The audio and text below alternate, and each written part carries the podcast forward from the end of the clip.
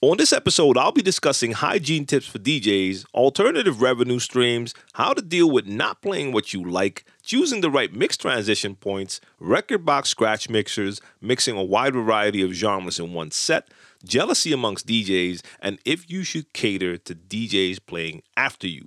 Time to share the knowledge. Let's go. DJing is my passion, and for the last 27 years, I've been playing clubs, festivals, and corporate events. I produced songs for artists, organized events, hosted radio and TV shows, and I've been the tour DJ for platinum selling artists for more than 21 years. I'm taking everything I've learned and I'm sharing it to help you become a better DJ. I'm DJ TLM, and this is the Share the Knowledge podcast for DJs. Welcome to the Share the Knowledge podcast, quarantine season episode one. I'm your host, DJ TLM, and I want to start by sending a shout out to you. If this is your first time listening to the podcast, welcome to the SDK fam. And if you're a day one follower of the podcast, welcome back and thanks for the support. This podcast is all about helping you become a better DJ, and I'm here to answer your questions. If you want to ask a question for a future episode, please send your emails to share the knowledge at djtlm.com.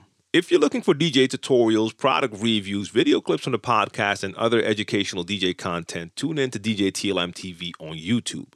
Make sure you subscribe to the channel and activate the notifications so you don't miss out on any of my new content. As always, feel free to share this podcast and any of my content anywhere. And if you have the option, please rate the episode and leave a comment. Now let's get into the questions. SDK all day, baby. Share the knowledge. Let's go. So, of course, the first topic of the Share the Knowledge podcast quarantine season episode one has to be COVID 19, the coronavirus this pandemic is now affecting the entire globe, and we're all feeling the effects of this uh, in different ways. Now, I understand the situation and the measures being taken are going to be different all over the globe. Some of you are in your first stages, some countries are a little bit further along the line. Uh, right now, in the Netherlands, here, we've been practicing social distancing for a couple of weeks, and we've been self quarantining basically for the last couple of weeks as well the schools have been closed. This is the second week now. So the kids are at home, homeschooling. That's actually taking a lot of our time as well because we have to assist them in their schoolwork. And um, yeah, they, they got a lot of work to take home. So that's good. They're still getting their study on, um, but we have to now play teacher as well. I go out to do groceries. Uh, the gyms are closed. All social gatherings are, are just done. Nothing is happening. A lot of stores are closed. Basically, the supermarkets are open couple of other stores, and I think that's it. So I go out to do shopping by myself. Kids stay home. And we've gone out a couple of times because there's a basketball court right across from the house. There's almost no one ever there. So maybe one or two people. They'll be on one basket. We'll take another basket just to give them some fresh air uh, to be out for a second. But we just don't have contact with the other people. Go straight back in. And again, just make sure that we follow all the guidelines. So always washing our hands for 20 seconds, hot water, soap, and and that's basically it.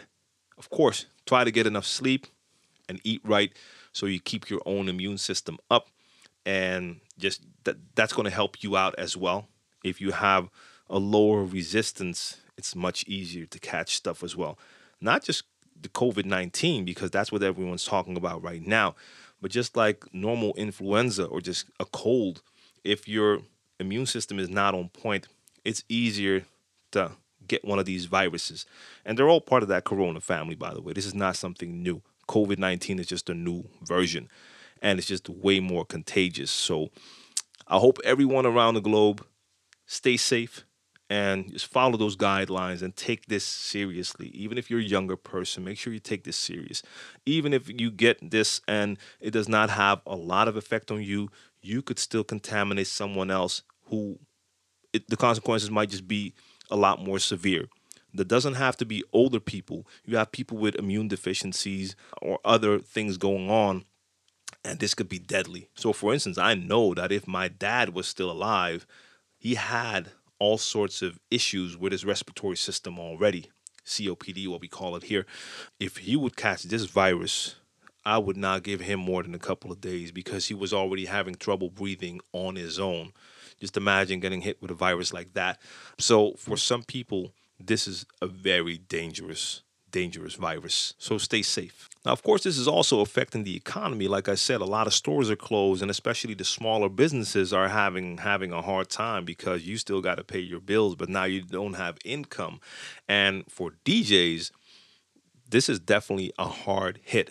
Now, I have to say and state up front, I'm fortunate enough that DJing was not my main source of income anymore, and I haven't been DJing a lot for the last six to 12 months, a lot less. This has not hit me as hard as it hits some of you.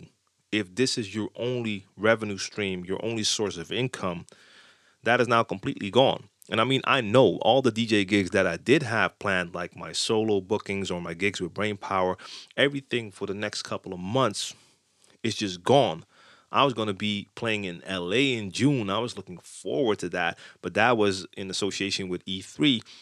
E3 is canceled, so that gig is out the window as well. That's June, and I'm I'm pretty sure it's going to be beyond that as well. So for now, I'm just thinking that there's not really going to be a festival season this year. So there's a couple of bookings that I still have that haven't been canceled yet.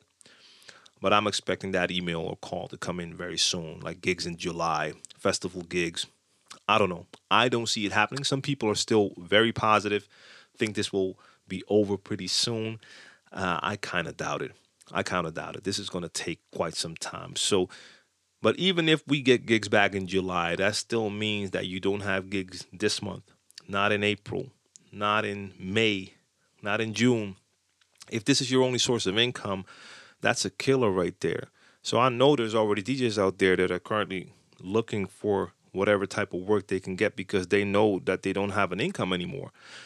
But at the moment, that's going to be hard as well because, like I said, a lot of stores are closed. A lot of places aren't looking for jobs. But then again, you do have certain places that are flourishing at the moment. Stuff like Amazon or like Papa John's. Um, they are doing very well. And I think Amazon was even hiring like crazy because they need more people. So, yeah, it's a tough situation. A tough situation for a lot of us. And we're gonna have to hang in there for a while. I mean, we can definitely get over this, and we will. But this is not easy, and some people really underestimated this and thought this was just like the flu. Well, it's pretty obvious that it is not, and it's rocking society, communities, and everyone. That's what I want to talk about as well. Like I said, I have alternative revenue streams. So, for instance, I have my YouTube channel now, I would consider that to be just a side hustle because I get a little bit of money from that. But when you lose all of your DJ gigs and your tour gigs, all of a sudden you could be pretty happy that you have that side hustle going on. That is an alternative revenue stream. I'm not saying that's for everyone, but it is one of the revenue streams I have. Then in my case, I do produce videos for other companies as well. And since that can just go on, you don't need a physical store for that. So I can create the content, use the internet, send that content to a client, and get paid money for that. So the video job have basically not taken over DJing, but it's kind of taken the priority. And right now, that's helping me out because that's a job that can continue. But for some of you, it might definitely be a good time to take into consideration if you should have an alternative revenue stream. And I know there's a lot of DJs out there that actually just have a normal job, quote unquote, normal job. For instance, a desk job or something like that during the weekdays and just DJ on the weekend just because they did not want to have to fully depend on DJing which can be a great decision for some of you, especially if you have a lot of responsibilities like a family and whatnot that require you to make sure that money comes in to the bank every month, then that can be a, a very good decision. Now, depending on how your DJ career takes off, of course, a full time job during the week might be a little bit too much. But this is something to take into consideration. Are there other streams of revenue that you could add to DJing because diversifying that portfolio is always a good thing. And this is a very clear example how that comes into play. And this is not just for DJs, artists as well. Like I said, I had gigs planned with Brainpower.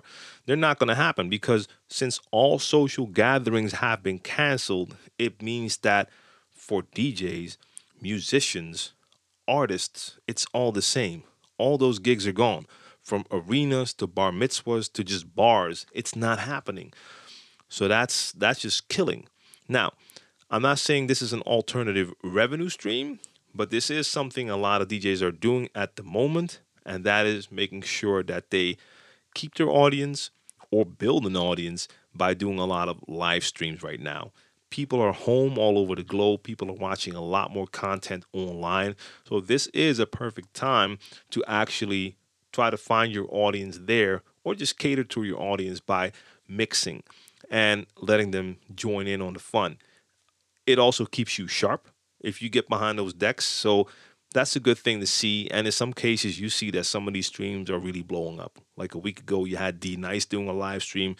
I think you had like 120 or 200,000 people tune in. I don't know, like a crazy amount of people were watching that live stream of him mixing. So that's very cool to see. But what I do want to talk about for a second is hygiene and especially DJ hygiene. Now, I did make a video to talk about this right here how we all have a phone and how we should not just be washing our hands, but make sure that we also clean that phone because when you do go outside and you're touching all sorts of things uh, um, in a bus or in a subway, you're holding on to the bars, you might actually get something on your hands all of us are on the phone when we're outside. So if you touch something, you get it on the phone, it's going to be on that phone.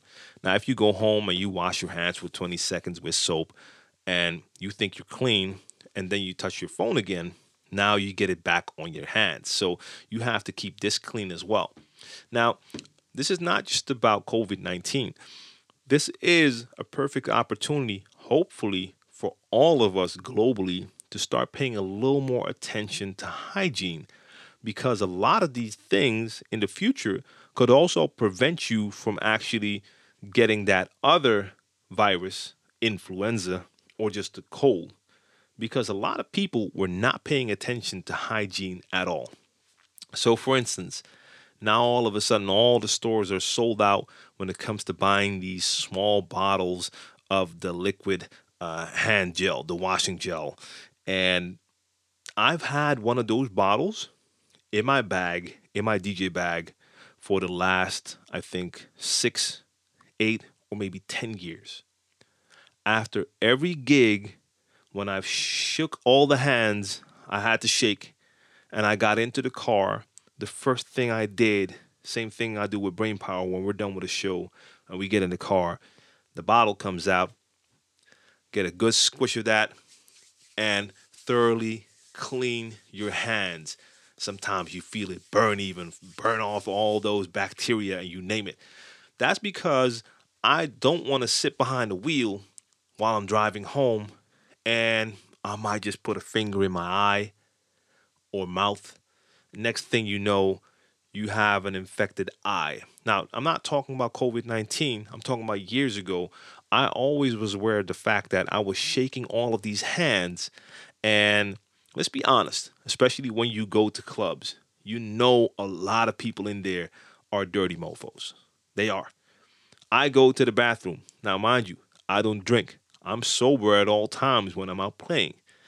Anytime I get into a bathroom, at least 50%, and especially when it comes to uh, club nights, might even be 80% of people they don't wash their hands when they go to the bathroom, including some of you DJs as well. So I know that a lot of the hands that I'm shaking are going to be covered in all sorts of stuff. That's what I always keep in mind. That's what I always think of when I shake these hands. And sometimes when you're shaking their hands, you already feel that clam, sweaty, sweaty hand, or you can just, they just spill beer on their hands and you name it, and you're shaking all of those hands. They're touching money, you name it. There's a lot of dirty stuff.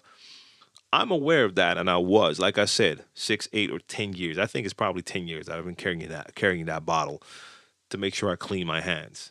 Now, it's not the same thing as washing them with soap and water, but it's not really making any sense for me to do that in the club because I know once I get to the door, I'm already shaking a couple of hands again. So uh, I've had that. I was aware of that. I will admit that one thing I have not paid enough attention to in the past, and I think we as DJs should really start paying more attention to that, is DJ equipment and hygiene. You probably play in clubs, and before you and after you, there's more DJs playing on that same equipment. Probably did the night before as well. I think we can be pretty sure that most club owners are not disinfecting mixers and players at the end of a night. So all of these different DJs are getting their hands on all of these knobs and faders and buttons and jog wheels, you name it. And we're all touching all of that same equipment. That can't be good either. Same thing with like keyboards on computers. I've seen it before. I have no idea about about percentages, but that's like one of the dirtiest places. Like those keyboards, stuff like this. I imagine DJ equipment is the same way. So I'm paying more attention to that from now on. Now, especially you scratch DJs, and I'm one of them. If you're using DVS and you're playing with your vinyl, what's one of the things you do when you get that slippery hand? You want to get a little bit more friction. Yeah, we lick our fingers. We do. We get those fingers wet because we get more grip on that vinyl. Imagine if you're touching all these knobs being touched by all of these different DJs, if it's not your own equipment and then you're licking your fingers. Now, to be honest, getting a little bit of bacteria here and there is a good thing because it builds your immune system. You do want to actually get some in at certain points. Uh, but yeah, let's be a little bit more hygienic. So, it might be a good idea to have some sort of cleaning wipes or whatever that you carry in your DJ bag. And before you start your gig in a club and you're not playing on your own equipment, you wipe that down. You make sure you get the knobs, you make sure you get the faders, you make sure you get the jog wheels. Yeah. DJ before you might be playing, and when he's done and he sees you cleaning, he might look at you like, What, you think I'm dirty? Well, yeah, you and every one of us. We all should be doing this. Clean that and while you're playing, avoid getting fingers in your mouth or eyes, you name it. I think that can really help. And once you're done with your gig, make sure you wash your hands. Even if you're going to shake some hands after that, you'll wash them later. But paying a little more attention to stuff like that. And when it comes to shaking hands, I know that when this COVID pandemic is done, a lot of people will go back to that. But I don't think it's going to hurt if we shake less hands you don't have to shake all hands. So maybe it's going to be more of just the fist bumps or some other way of doing it. But I think it's not a bad idea if we cut back on the hands, especially in clubs. A lot of time, people will come up to me. I, I don't know them or don't really know them, and they're approaching you half drunk, like, eh, I want to give you a hand. I think I'll definitely revert back to just giving them a pound. Like, was good. Keep it at that, but let's keep that hand, the inside of that hand, to myself. And I've noticed this with like several of the precautions that people are taking now that for some people that was already normal or like a standard. I remember teaching my kids years ago that they need to cover when they cough or sneeze and not with their hand but the inside of their elbow. I've been teaching that for years. Like dab when you sneeze, just that. And every time you have to remind them every once in a while. But that's a normal thing. Same as when they come home from school, they have to come in and wash their hands. Normal things. But for a lot of people, that is not part of their normal hygiene regimen. When it should be, just just to make sure that we protect ourselves a little bit better. And it doesn't matter if it's something like coronavirus, the COVID 19, or like the flu, or just a cold. I don't like catching a cold either. But again, and I'll I'll say that a couple of times, like make sure you keep yourself in proper shape. Like get the right nutrition in and get plenty of sleep because every time in the last probably 10 years or more when I did catch a cold because I hardly ever get the flu and stuff like that. But whenever I did catch a cold, it was during a time when I had like three or four days of little sleep. As soon as that sleep goes down, I become more vulnerable. So keep that sleep up, get that right nutrition in, and then just take normal precautions like that, like a little more hand washing and stuff like that. And beyond that, man, we're sitting at home. If it's a lockdown, and it's a lockdown. If it's self quarantining, it's self quarantining. But we don't have gigs right now. We're staying at home a lot. I think if you have your equipment at home, the best thing you can do is actually make sure you stay in shape. So get your mix on whenever you can. Maybe this is a perfect time to actually pay attention to some of the things that you know need work. These could be technical things like specific transitions or scratch techniques, you name it. You now have more time to practice. Now, another thing you could and should really do is use this time to take another look at the way you've set up your collection and your crates. Maybe this is a perfect time for you to rearrange or add crates or look at the way you've structured your folders and get that in the right order. That's something I hopefully will have time to get into, even though I'm still dealing with some computer issues. Uh, luckily, I was able to borrow someone's laptop that I'm using right now to do edits because I couldn't even edit for the last couple of months. Um, but after that, I need to also take a look at file structure and you name it. So you could get yourself ready now for when we get beyond this phase and that it's not a fact of you just spent the last month only sitting on the couch watching Netflix and now it's like, oh, okay, it's time to DJ again. You're going to be ready. You practice, you sharpen that iron so your skills are on point, your crates are on point. Uh, maybe you went out and experiment, went out like went online, did some experiments to try and find new music, different music, uh, add some tricks to your bag of tricks, you name it. And I think having this time for yourself is also a great time to let the creative juices flow and think about stuff that you want to do or would like to do when we get beyond this phase that we're in now. So maybe you start thinking about new type of routines or totally different ways to play and I've already seen DJs online now that are posting videos of them experimenting either with their normal DJ set or combined with some other production gear, you name it.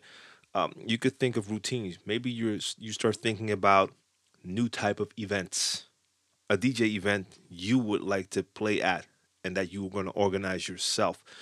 So be creative with it. What could be changed about the way things were? Uh, before we were in this situation. So I'm not talking about hygiene stuff like that, just DJing right now, creativeness, production, all of that. This is a great time to rebuild yourself as well. Of course, this is also a time that maybe you get to spend a little bit more with your family. For some, that's a plus. For others, that might be uh, like a hell. I don't know. Depends on your situation. But I know for a lot of you, you might be away from from the house a lot. That could be from your parents if you're still younger, or it could be actually be from a partner or an actual family. Now is the time to also make sure you get that bond correct again. Um, but yeah, let's stay sharp as DJs. Like I said, I don't know how long this will last, but this is not a time you want to use this time as positive and creatively as you possibly can. This is the Share the Knowledge podcast for DJs. So the question is should you cater to the DJ playing after you? DJ TLM. I have an opening gig in May and I already know it's going to be a bass show, dubstep, freeform bass.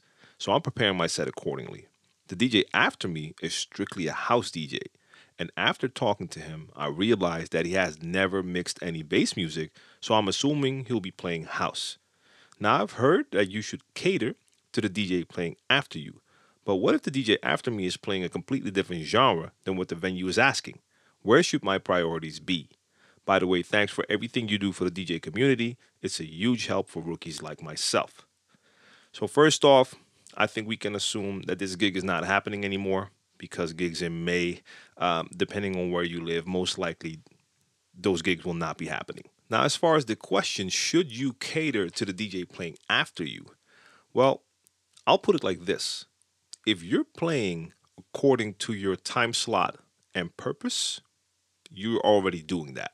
What I mean by that is, just for example, if you get booked to do a warm up set, so you're the first or second DJ playing, if you play according to your time slot and purpose, you won't be playing the same type of stuff that the DJ after you is playing. You're actually complimenting them because you're building the vibe, you're setting up the atmosphere, and you're getting the crowd ready for the later part of the evening or just the hype part of the event. So the DJ after you most likely will have to turn it up a notch and you're building up for that DJ. You're warming up the crowd. If you're headlining a gig, then the people before you, most likely, if they did their job correctly, have been warming up the crowd. And now it's your time to go. The warm up DJ, if they do their job right, will not play all of the bangers and hits at the energy level that you'll be playing at if you're playing prime time. Now, mind you, a lot of DJs do not play according to their time slot and purpose.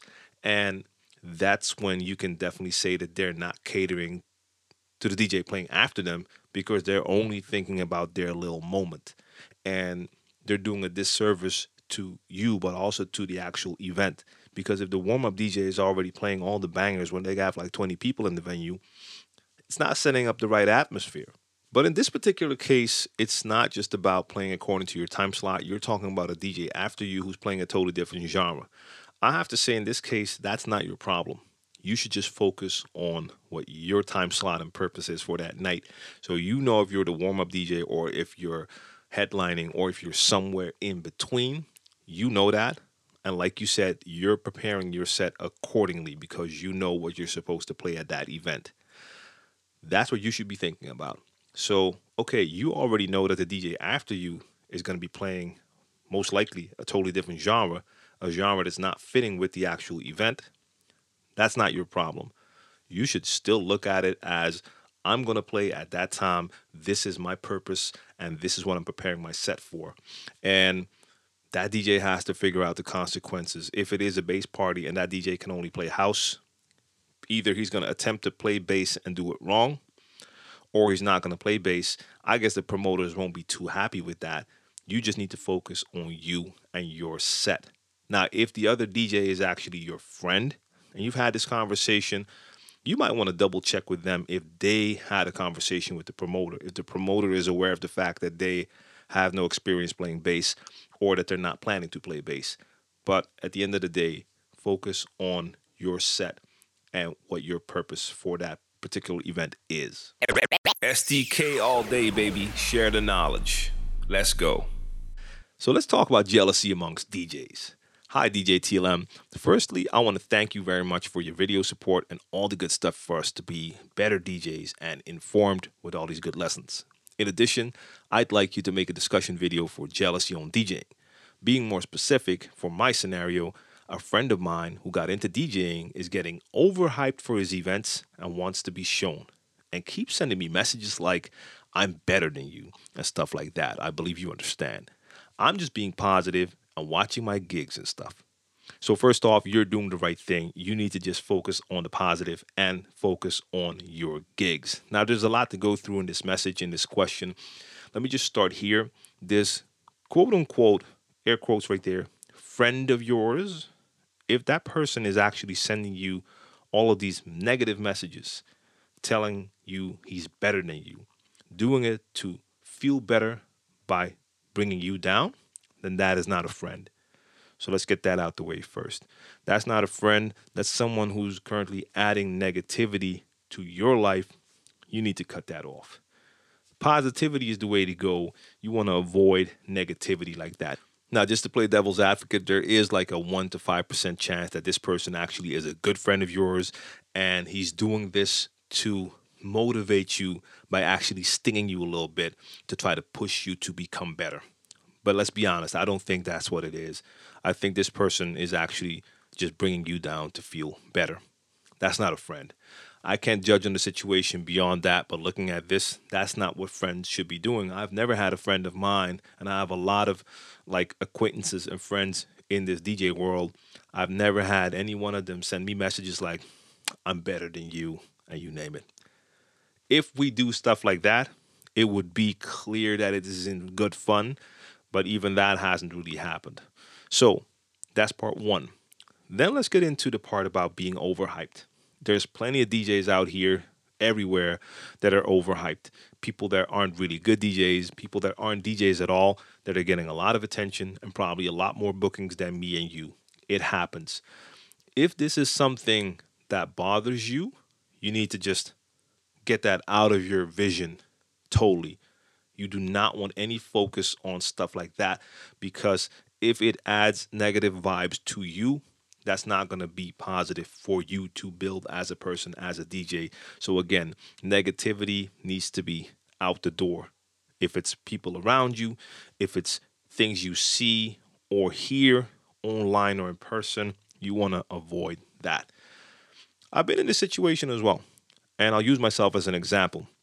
There was a time where I was following a lot of DJs on Twitter. This was before Instagram. Uh, a lot of DJs that I knew personally, and a lot of DJs that I just kind of liked or looked up to or just enjoyed hearing. So I was following hundreds of DJs on Twitter, and it was motivating me. I liked the fact that I saw a lot of DJs I knew that were flourishing. They were doing good. They were having like tons of gigs. They were traveling all over the world. And yeah, for a while that motivated me like, yeah, I'm going to do that too. At a certain point, that switched. And I started to regard it not as something motivating, but something that was bothering me. Like a lot of people were doing a lot of great stuff, but my thoughts were switching to the point where I was looking at it like, a lot of these guys are overhyped because I know I'm a better DJ, but they're getting more gigs. That could be through connections, uh, through bought hype, you name it. That doesn't matter. The point is, it was not motivating me anymore. It was giving me negative thoughts. As soon as I felt that, I unfollowed all of those people. Not because of the ones that I like that I don't like them anymore, but I don't need that on my timeline if it's not adding to my positivity. So I really pay attention to that. And to this day, I don't follow a lot of people on Twitter, Instagram, you name it, just because I don't want too much of that on my timeline. I want to focus on me. Another part is, and you need to really keep that in mind if you have jealous thoughts when it comes to other DJs, are these DJs actually following the path you want to follow. Because I can see tons of DJs that are having a lot of success, a lot more DJ success than I have or had. But when I look at the path they follow, I can honestly say to myself, that's not a path that I want to travel or plan to travel. So if that's not the road I'm following, it doesn't really make sense for me to look at where they are. In that regards, a lot of people have a lot of success, but the way they achieve that success is not a way that I would do anyway. So it makes no sense for me to pay attention to that. So I try to focus on me. I currently have the same thing going on with my DJ course. Now, I can talk about this for days. I'm not going to do that now. A lot of things have happened in the last like six months to uh, to year that have really stagnated the DJ course and other plans. But I know a lot of companies and DJs out with DJ courses if I pay too much attention to that and what they do, it might actually steer me away from my own path and my own plan. So I don't really pay a lot of attention to what it is that each and every one of them does because there's a lot out there. A lot that could even make you say, why would you want to do DJ courses when you already have all of those courses? But I know exactly why I want to do my courses, why it's going to be different, and why I need to not pay attention to what everyone else is doing and just follow my own path. So, again, as advice to you, stay positive and focus on you. If people are too negative, they're not your friends. Get them out of your sight, out of your system. And if you happen to feel certain feelings of envy, jealousy, or negativity towards other DJs, or because of how other DJs are being hyped, just get that out of your vision as well. You do not need that. There's other things to focus on, right? This is the Share the Knowledge podcast for DJs. All right, not playing what you like. Let's talk about that. How do you deal with not playing what you like? DJ TLM, bro, thanks for all the help on YouTube and all that good stuff you do. I started DJing about a year and a half now, and I've been watching your channel since 13, 14. I need advice on something. I'm a DJ that likes playing original songs only of new hip hop stuff. So I know how to make people my age group, 16 to 25, turn up and vibe with all the music taste and knowledge. I did play at a bar once, and I only had older people that were not into hip hop or any stuff that I personally like. I had a really tough night making people dance because of my taste and knowledge. How do you deal with not playing what you like and not being yourself because of the age group? If you can answer me, bro, it will mean a lot. I appreciate everything you do. So, for me personally, the answer is I stay away from the gigs where I cannot play what I like. That's something I've learned over the years because I've definitely been in situations where I could not really get the crowd where I wanted them because they wanted to hear different music than the music that I would play. Now, it all depends on your goals. If it is your goal to do as many gigs as possible, then yes, it's in your best interest to learn how to play everything. If you can play everything, you can do a lot more gigs. For some DJs, this works. For me, it doesn't because that does not make me happy. At the end of the day, I chose this profession because it made me happy. DJing was my passion. I felt privileged that I could earn a living by DJing, but I wanted to make sure I keep that passion. Otherwise, if I'm doing this and it's not fun anymore, there's different things I could be doing. I don't want that.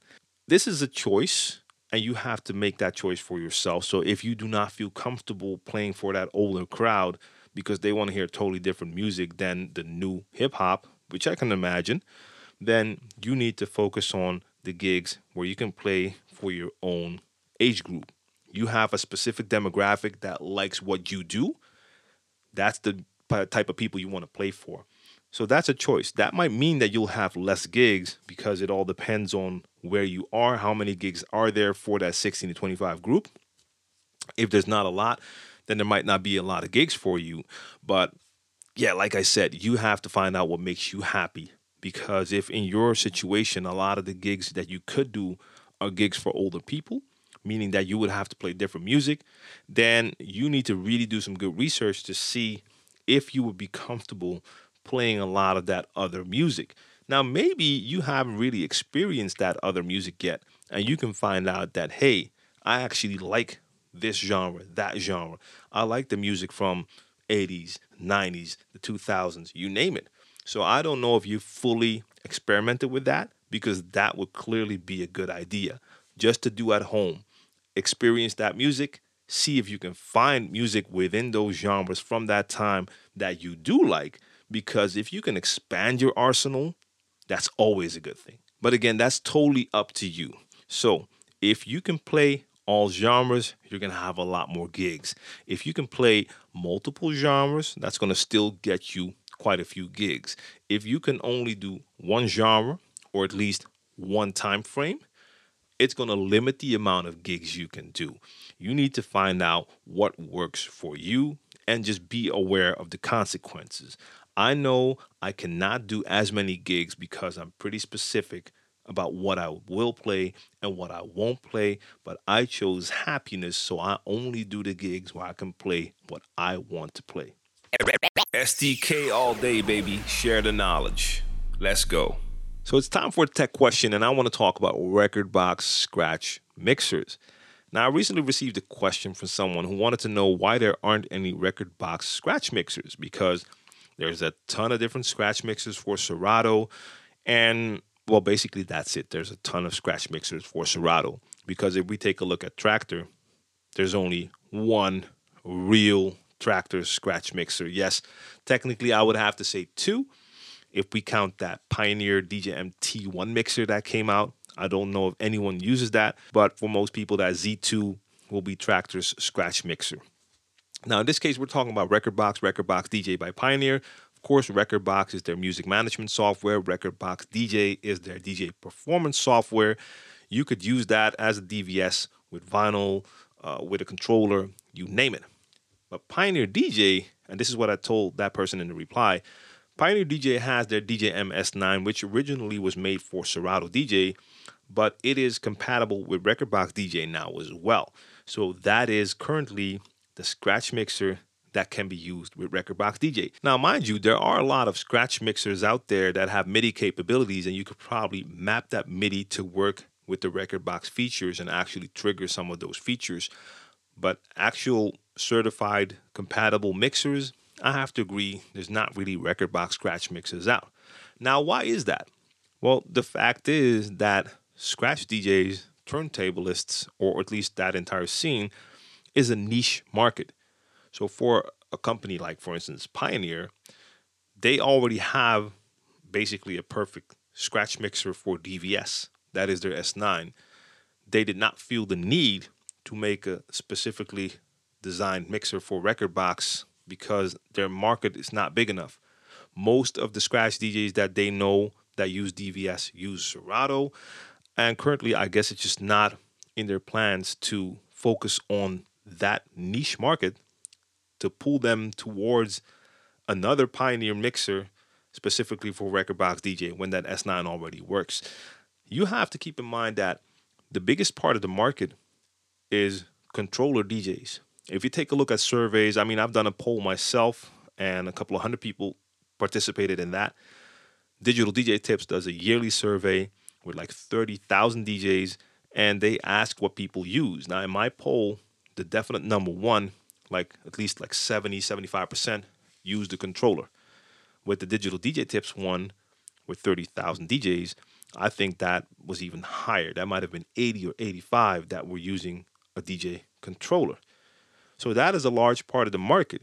That's why Pioneer really focuses on that. And then they have their top of the line media player, which is the club standard, the Nexus 2. And they're probably thinking more about the next level of that instead of thinking about making more scratch mixers. Now, Native Instruments is another brand. They're not going to make a Rekordbox scratch mixer. That makes a lot of sense. They have their own software, so they'll make mixers for Traktor, and they only made one because even for them, that is definitely not their main market. You could tell because at a certain point, they were starting to make controllers that didn't even have jog wheels anymore. Now they stepped away from that, of course, and now they have things like their S4 Mark III with actual moving jog wheels. So that is a little bit more catering towards scratch DJs. But again, I think they'd rather focus on that instead of spending a lot of time on scratch mixers.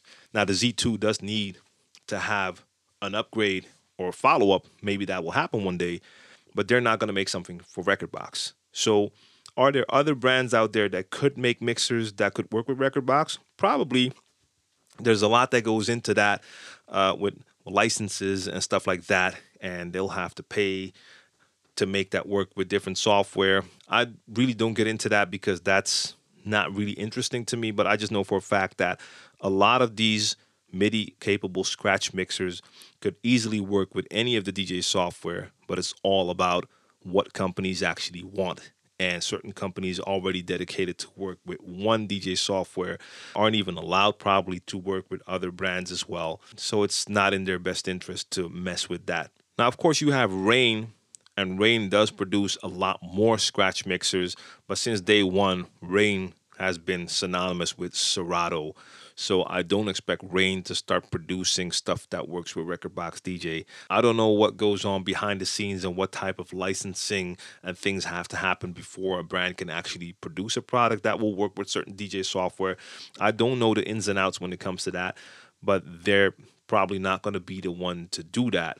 I don't think there's a lot of different brands out there that would even spend the time to start producing for Rekordbox because if you look at the amount of scratch DJs, that niche market, and you check out which software they use, you're going to see that Serato definitely takes up most of that pie.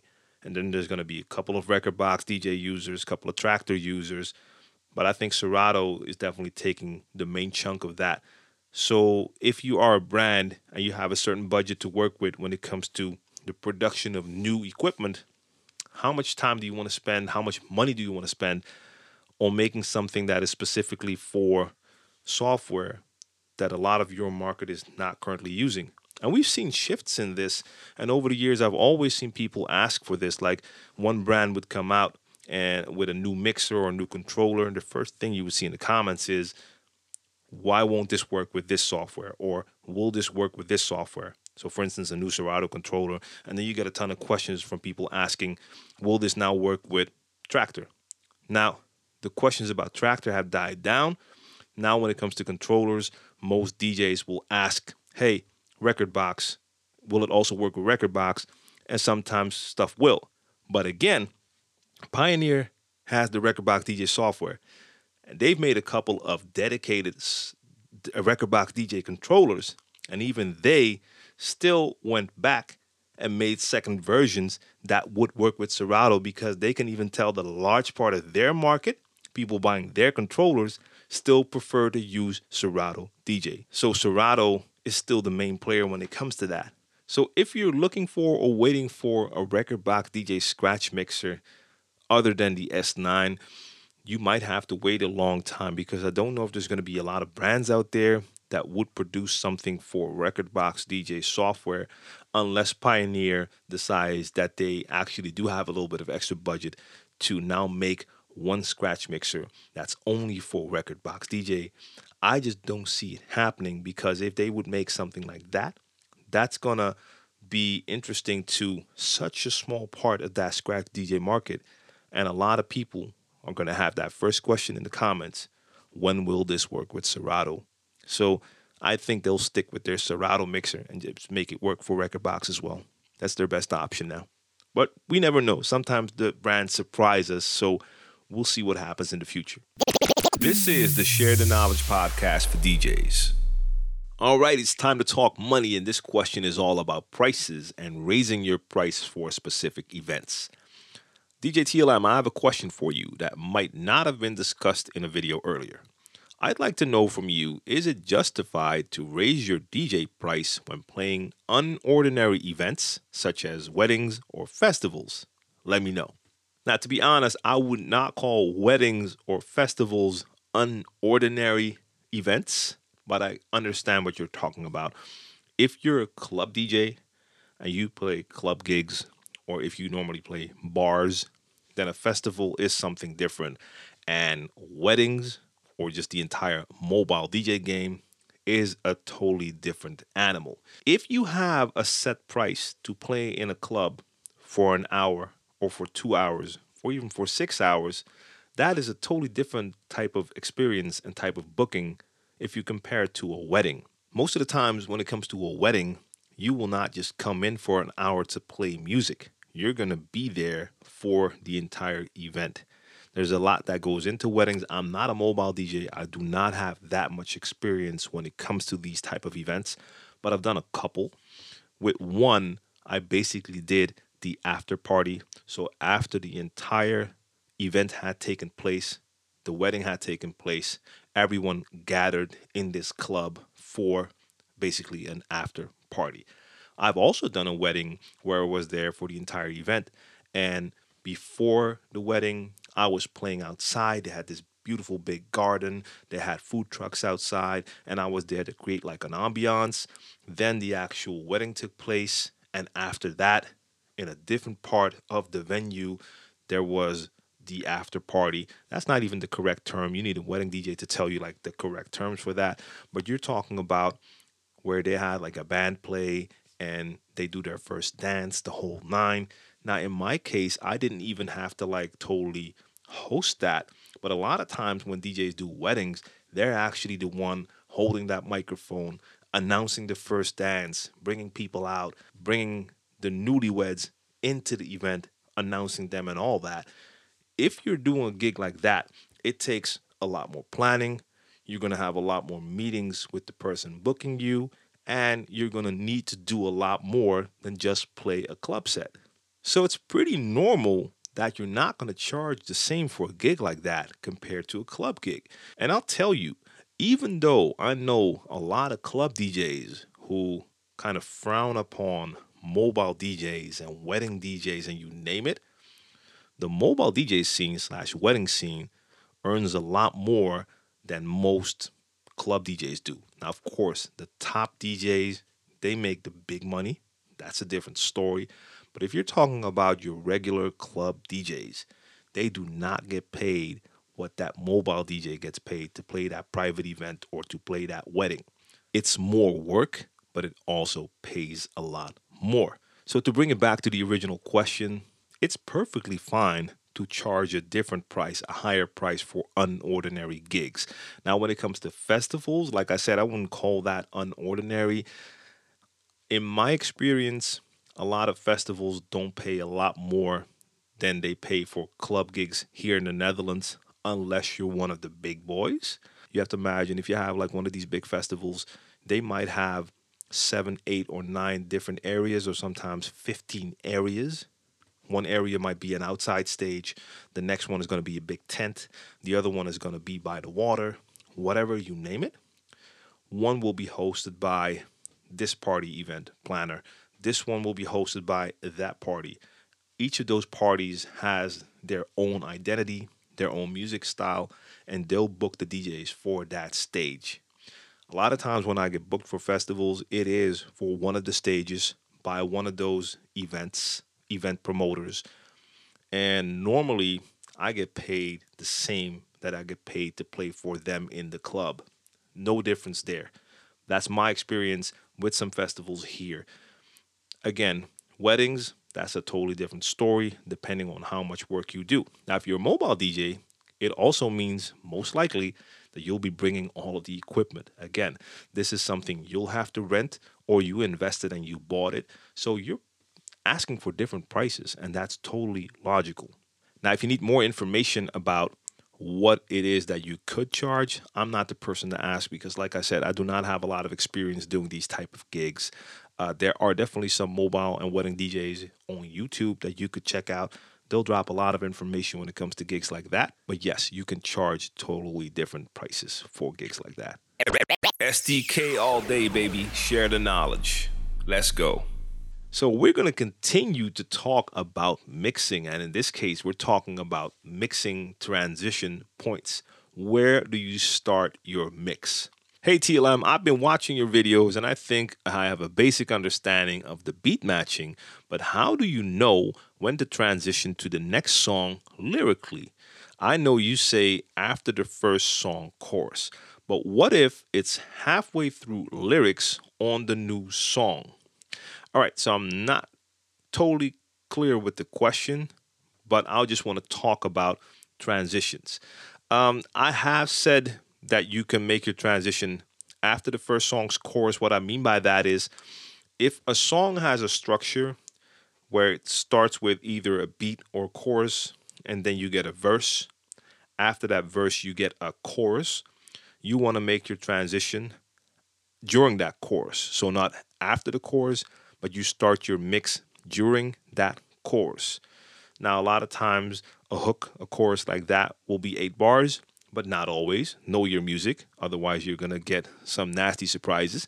But let's just imagine I have a song that starts with like an eight bar intro, then you have a 16 bar verse, and then you have an eight bar chorus. Now, I could decide to play the track longer, do another verse, and take that chorus that comes then. But in this case, I'm going to do one verse, and after that, I have an eight bar chorus. If the next song that I have ready also has an eight bar intro, then it's clear cut. You're going to play those eight bars of intro over the eight bar chorus of the other song, meaning that both of those eight bars will finish at the same time. And when that one chorus is done, the actual verse of the next song or chorus of the next song, whatever comes after the intro, will start. That gives you a nice seamless transition. Now, if you're dealing with a track, a new track that only has a four bar intro and then the lyrics begin, that means you're going to have to change your transition point. If that first song has that eight bar chorus and your second song only has four bars of intro, then you have to let the chorus on track one play for four bars and then you bring in the other track because then it has a four bar intro playing over the last four bars of the first song and then you make your switch. Now, I can understand this might be a little bit technical to just hear, to listen to. So I'll link to a video that describes this process better. Now, mind you, the way I just explained it is just all about math, talking about four bars, eight bars, how to make sure you blend that correctly. There's a lot of other things you could do as well. If a song only has like a four bar intro, you could also put a loop on those four bars, and that way you can mix it however long you want to. If you want to mix it over an eight bar chorus from another song, you just let it loop for eight bars and then let it play. Or you can even let it loop longer. The choice is yours. So there's all sorts of things you can do with that. But the main point is you want to make sure that if song one is playing, you want to start the new song. You want people to actually hear the new song after a chorus, or at least at the correct point after a certain phrase, not halfway through a phrase, not halfway through a chorus. You want to keep that technically correct. And again, that really comes down to knowing your music. You need to play a song and already know that's how that chorus goes. That new song has an intro that works like this. And if you have a new song that actually already starts with lyrics and it doesn't start with like a beat, in that case, you're not going to do a mixed transition. You're going to bring it in on the one because you don't want to mix lyrics through a chorus. That's going to be a mess. And trust me, I've seen and heard plenty of DJs do that. That is a no no. So if you're dealing with a song that starts with lyrics, drop it on the one. If it's halfway through that it starts with lyrics, so after four bars, then you do have four bars of beat that you can use. There's all sorts of tricks. Again, I'll link to a video and I might actually do a new video very soon. This is the Share the Knowledge podcast for DJs. So, I was just talking about playing one genre or playing a lot of genres, and I have a question that really caters to that same topic. Hey, TLM, recently found your YouTube channel and I'm enjoying it very much. I've been working as DJ on an 80s party, playing synth pop, hip hop, rock, and a bit of flash house. I always try to mix them as much as possible, doing interesting transitions between songs. What are your thoughts on mixing these genres, especially rock and roll? I can say it's very hard, but also a lot of fun. Thanks for sharing the knowledge. Peace. Well, my thoughts when it comes to mixing all of these different genres is if it works for you, and it works for the event, then it can definitely be a lot of fun. Now, like you said, it's not always going to be easy, especially when your genres are that far apart.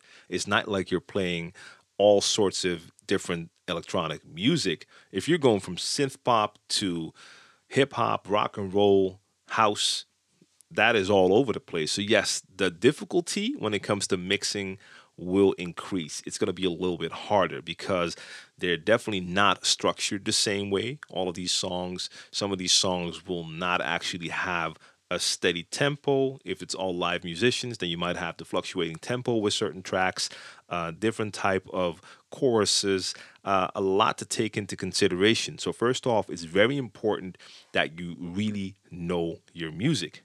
Now, if you're playing at an event, and in this case, you're talking about you're working on an 80s party. So this is going to be your event, your concept. If you can get the right people in there, then this can be an amazing party with a lot of people really enjoying it. You're going to have to work hard, but if you know your music well and you do do some preparation where you at least try to find some nice transitions between genres that you do have prepared, then this can be a terrific thing. Now, you can do a totally freestyle as well, don't get me wrong, but if you actually put in the work to do a little bit of research and experimentation before the event, it's going to make it a lot better. In certain cases, you might actually have uh, the opportunity to, for instance, use an original old track with a remix in another genre, or there might be some things you could do with word plays. You have a rock and roll track with a certain sentence in there that you could loop and then play some house over it. The possibilities are basically endless. But I do want to add it is important to keep in mind, and I've said this on plenty of occasions, that you don't try to mix everything. Sometimes it's just going to be a lot better, a lot cleaner, more efficient to just drop it on the one, especially when you're combining so many genres. Clean blends are not always going to be easy, but they're also not always going to really enhance the vibe. Some things just don't blend very well. And if you're playing hits at a certain point, sometimes it's just so much better to make that clean cut on the one and just drop that new track. Uh, take the one out before that, just a couple of seconds before that. If people are singing along to something, then bringing a new track that could be in a totally different genre. Um, this can work really well. It can. So, just a couple of things. Really know your music, experiment with some transitions beforehand, and know that you don't have to mix everything. Beyond that, if I look at the genres that you're talking about here, if you get the right people in there, that could be an amazing party. So I wish you the best of luck with that. STK all day, baby. Share the knowledge. Let's go. The last topic of this episode is going to be a reoccurring item. I'm going to do this every time I shoot an episode, and the item is called Your Thoughts. And I want to ask you a question. Now, today's question is Have the effects of the coronavirus changed your thoughts about your DJ career? That could be that you are already a DJ and you now feel the full effect of what happens when we're dealing with a disaster like this. In this case, it's a pandemic which just stops all work and now there's no income. Or maybe you're thinking about making DJing a full time career and now you see from the sideline what happens to DJs when something like this happens. Has this changed your thoughts about this? Are you still going to pursue becoming a DJ? Are you going to go into this with a different mindset, thinking about having alternative streams of revenue on the side? Or are you like, I'm just going to go for it, go all in, and I'll find a way to either build up a buffer to prepare me for whenever something like this happens um, and roll with the punches. I'm interested to see because for some people, this was like their dream. And maybe you were thinking about this as being that great moneymaker, you name it, which it can be. But for a lot of people, it really isn't. But this is the first time that DJs really have something happen to them that just totally kills your entire industry there are no jobs right now at all. So let me know your thoughts. For me, as I've already discussed, I'm lucky enough to have alternative revenue and going on in the future i still want to dj i want to continue to do this for as long as i can but on my terms. That is why i'm so happy that i'm finding these alternative revenue streams and they happen to be within my passion as well. So that's just a great way to make this all work. So for me, DJing will always be a part of what I do, but I'm not going to make it the main uh, the main income source. So that gives me a little bit more room to breathe, and I don't really have to worry as much. This was different just a couple of years ago, and if this was a couple of years ago, I'd be totally knocked out right now as well and probably have no idea what to do. So I'm I'm happy I'm not in that place, but at the same time, like I said, I really feel for all of my DJs out there um, because this is kind of scary, and I hope all of you are able to get through this uh, one way or another. This is the Share the Knowledge podcast for DJs. I want to thank you for joining me today, and I hope this episode brought you some value. If it did, feel free to share the episode. And if you're listening on Apple Podcast, please leave me a rating. That will help me out a lot. If you have a question, I'd be more than happy to answer it here on the podcast. So just hit me up, share the knowledge at djtlm.com. Check out djtlm.com for all my info, merch, and links to my online content. Thanks again for tuning in. I'll be back soon. Peace.